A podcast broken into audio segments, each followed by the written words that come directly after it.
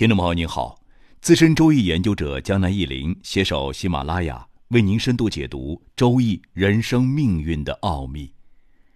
人们常说“没有钱万万不能”，这句话道出了钱财的重要性。但如果让你在钱财和贤妻中做一个选择，你会选择哪一个呢？这一期节目，江南忆林想跟大家聊一聊《聊斋》李八纲路数。这里面关于福禄有定、破财消灾的故事。江南忆林在以前的节目中啊，经常提到一点：八字中的财星可以代表钱财、父亲；而对于男人而言，财星还可以代表妻子。在古代，经常有妻财子禄的说法。对于男人而言，妻财其实是一体的。正是因为财星可以同时代表钱财、父亲、妻子，所以有破财消灾的道理。一个人命中的财星大概是一个定数，既然财星有克，那就让这个克星现在钱财方面吧。毕竟父亲、妻子、钱财中，钱财呢是身外之物，可以失而复得呀。江南忆林在翻阅《聊斋》的时候，居然发现一篇与上面讲的破财消灾道理高度吻合的小故事。当然了，大家要知道一点：江南忆林分享《聊斋》这个节目啊，是想帮助大家多一个角度来欣赏和解读《聊斋》。我们对于《聊斋》中的一些迷信或糟粕的东西，比如男尊女卑的思想，不要当真，批判性对待即可。这篇故事的主人公大名叫李生宇，外号嘛叫李八刚。因为故事比较短，我们先来看看这个故事。太学士李月生是李生宇老翁的第二个儿子。这位李老翁非常富有，金子多的用缸来贮藏，乡里人称他是李八刚。这位李老翁到了晚年一病不起，便叫过来两个儿子给他们分金子。哥哥呢得十分之八，弟弟得十分之二。李月生啊是弟弟就不满了，埋怨老父亲太偏向哥哥。老翁就说：“我不是偏向谁，也不是喜欢谁不喜欢谁，家里还窖藏着金子，必须等到人不多的时候才能给你。你不要着急。”过了几天，老翁病势沉重，这李月生呢？担心父亲一旦去世，就不知道藏金的下落了，于是啊，就瞅没人的时候，在床头偷偷的询问老翁啊。这老翁就说了：“人一生的福祸苦乐都是命中注定的，你现在正享受着妻子贤惠的福气，不应当再多给你金子，免得再增加你的罪过。”原来呀。这李月生的妻子姓车，为人十分贤惠，真有横少君孟光的美德呢，所以李老翁才会这样说。李月生就苦苦哀求，老翁发怒了，说：“你还有二十年的磨难没受呢，即使现在给你千两黄金，马上也会花完了。不到你山穷水尽的时候，别指望得到金子。”李月生啊。这性格忠厚孝敬，听老父亲这样一说，便不敢再问了。不长时间，老翁病危，接着就去世了。所幸哥哥贤良，营葬之事也不和弟弟计较。李月生呢，为人一片天真，不吝惜财物，又十分好客，能喝酒，每天都要催妻子做三四次饭，置办酒席招待客人，却不懂得治家礼业。同村中那些无赖地痞呀，见他懦弱，经常欺凌他，因此家业逐渐衰落下去。幸亏生活困难时，哥哥多少接济一点，倒还不至于十分贫困。不久呢，这哥哥年老病故，李月生失去了依靠，经常绝粮断顿儿。春天借贷，秋天偿还。地里种的粮食刚上场就分完了，只好卖地为生。这家业啊，越发不可收拾了。又过了几年，妻子和大儿子相继死去了。李月生悲哀无聊，便又买了个范阳人的老婆为妻，指望有了她，生活能够稍微好一点。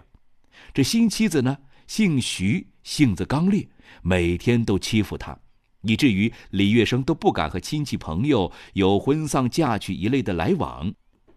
一天晚上，李月生梦见他的老父亲对他说：“你现在的境况算是山穷水尽了。”过去曾经答应给你金子，现在可以了。李月生就问道：“那金子在哪儿呢？”老翁说：“明天给你。”醒过来之后，李月生感到奇怪，还觉得可能是自己穷极了发生的幻想。第二天呢，李月生挖土修墙，忽然挖出了巨多的金子，至此才醒悟老翁过去说的“人不多的时候”。是指全家人死亡近半的时候。上面的故事啊，就是典型的败家子儿的故事，也没有什么曲折离奇的神怪情节。故事虽然短小，但这则小故事中却蕴含着深刻的道理。对于命运和福禄，蒲松龄老先生有什么样的观点呢？江南一林在这儿呢，和您分享如下：第一点，福禄有定。福薄之人不可过分贪求，贪之有祸呀。我们来看李八刚老翁的原话：“人一生的福祸苦乐都是命中注定的。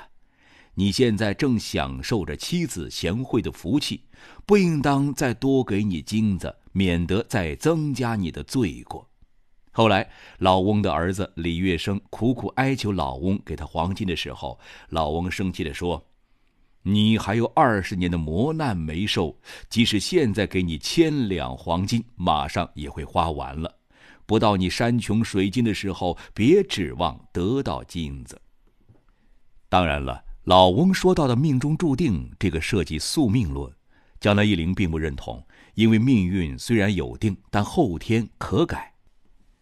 比较让人不解的是，这李老翁啊，只是一个凡人。他是怎么知道儿子还有二十年的磨难呢？难道是得到了神人的指点，或者是之前有算命先生的提醒？第二点，珍惜物命，惜福就能改运和延寿。这第二点其实江南一林根据上面的第一点自然而然推演而出来的。所谓的爱惜物命，是指爱惜家人，珍惜生命。珍惜缘分，珍惜物品，不伤害，不浪费，细水长流，物尽其用。惜福其实也是感恩心和慈悲心，能惜福是一种莫大的福德。第三点，江南一林推断这李月生是一个命特硬之人啊。当然了，这个纯属江南一林的脑洞大开，但是不无道理啊。您看。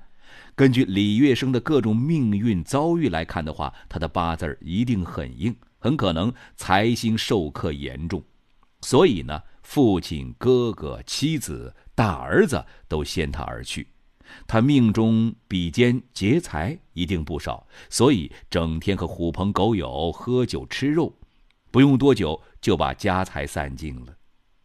李月生的悲剧，与其说是命运这双无形的手的作用，还不如说是他自己作的，是他自己的性格行为有问题。他能够得到贤妻，应该说是财星为喜用的缘故，所以有富裕的老爹，有贤惠的妻子。说到福禄，江南一林还想到《聊斋》中的另一则小故事，名字就叫做《禄树》，故事极其的短。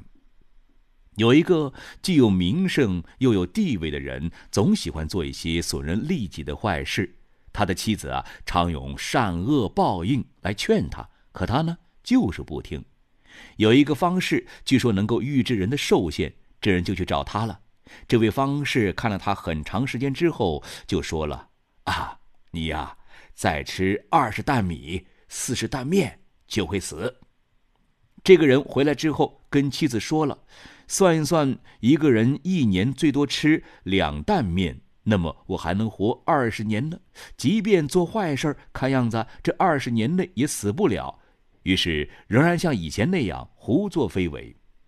过了一年，这个人忽然得了消渴疾，哎，也就是咱们现在所说的糖尿病。这饭量啊大增，而且一会儿就饿了，一天一夜吃十几顿，还要吃呢，不到一年就死了。哈，大家看完之后，对这路数、对西服是否有了更深刻的认识呢？江南一林仅以本期节目与大家共勉。好了，朋友们，本期节目就到这里了，希望对大家有所帮助。如有疑问，您可以在江南易林周易研究中心微信公众号上与江南易林互动交流。感谢收听，下期再会。